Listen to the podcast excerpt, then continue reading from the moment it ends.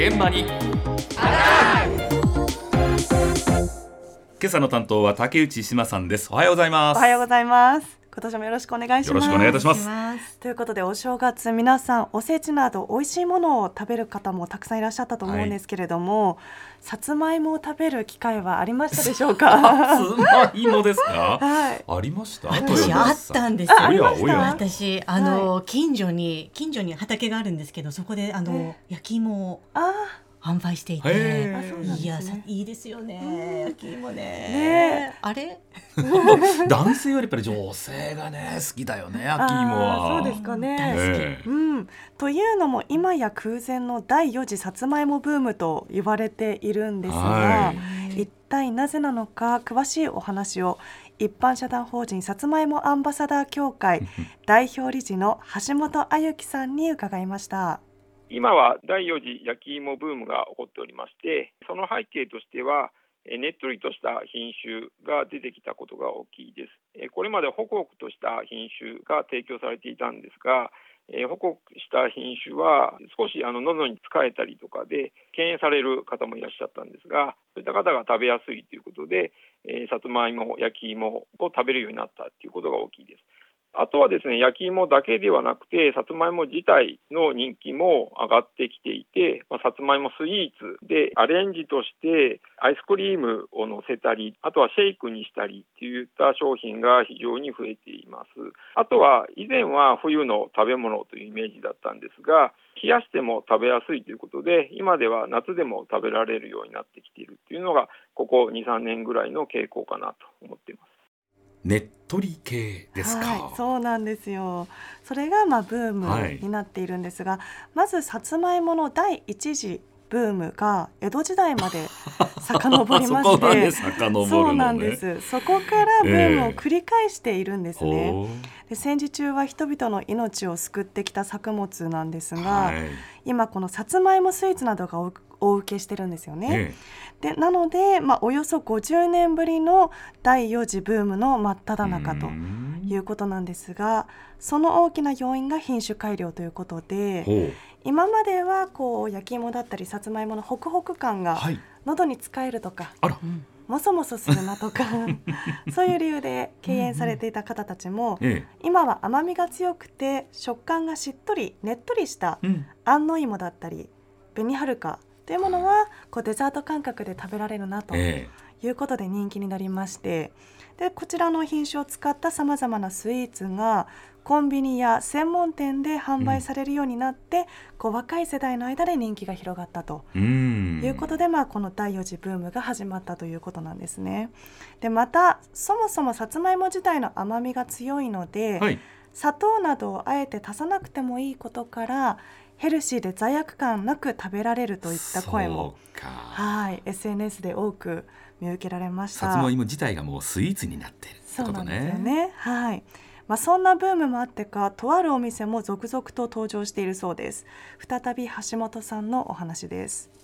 さつまいもの専門店が増えている。特に焼き芋店が増えているっていうのはまあ、焼き芋の人気が上がっているのもあるんですが、やはりまあテイクアウトで販売しやすいといったところも、このコロナ禍の状況を考えると、大きなポイントかなと思っております。あと、あのこれまであのどうしても火を使うものが主流だったんですが、手軽に焼けるように電熱での焼き芋機が普及してきたということも大きな要因の一つです。家庭でもですね、このように焼いた方がいいとか、あと焼き芋メーカーのような専用家電が販売されたりとかで、ご家庭でも手軽に焼けるように環境が整ってきたなというふうに感じています。焼き芋メーカー知ってますよ。面白いですよね。よねアイディア家電なんですけどね。そうなんですよね。ここでは専門店が増えてるとお話でした。そうなんです。実際に調べてみたところ、え近年ですね、こういったさつまいも専門店増えてまして、はい、焼き芋やさつまいもスイーツを販売する芋ピッピ、こちら全国21店舗ありまして、大学芋などを販売するお芋屋さん更新は都内に10店舗。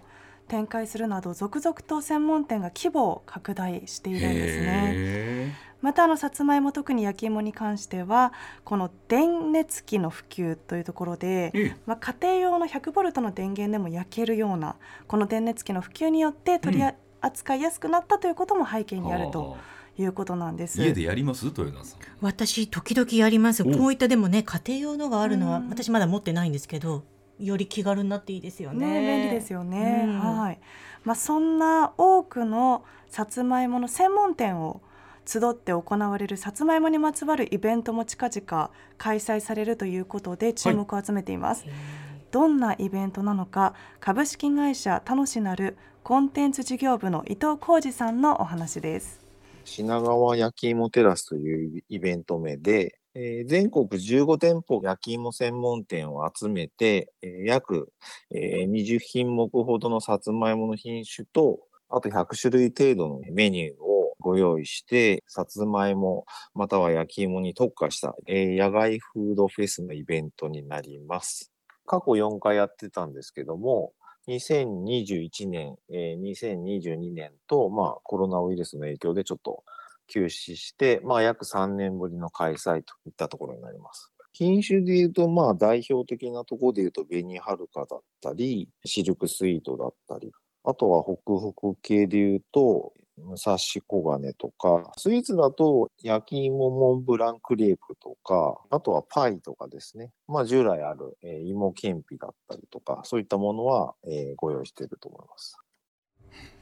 はい、品川駅から徒歩6分ほどのところにある品川シーズンテラスにて来月の2月1日から2月5日まで開催を予定している品川焼き芋テラスというイベントなんですけれども、はい、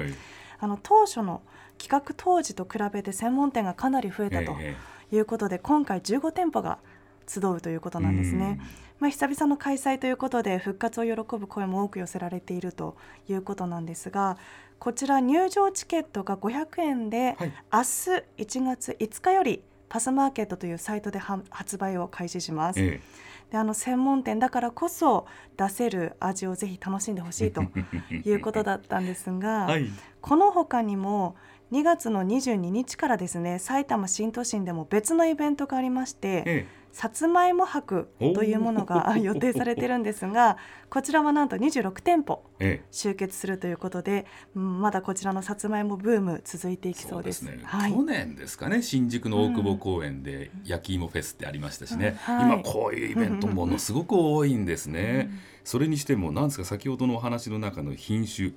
知らないのいっぱいあったな。シルクスイート。武蔵小金、はい、随分改良も進んでるんですね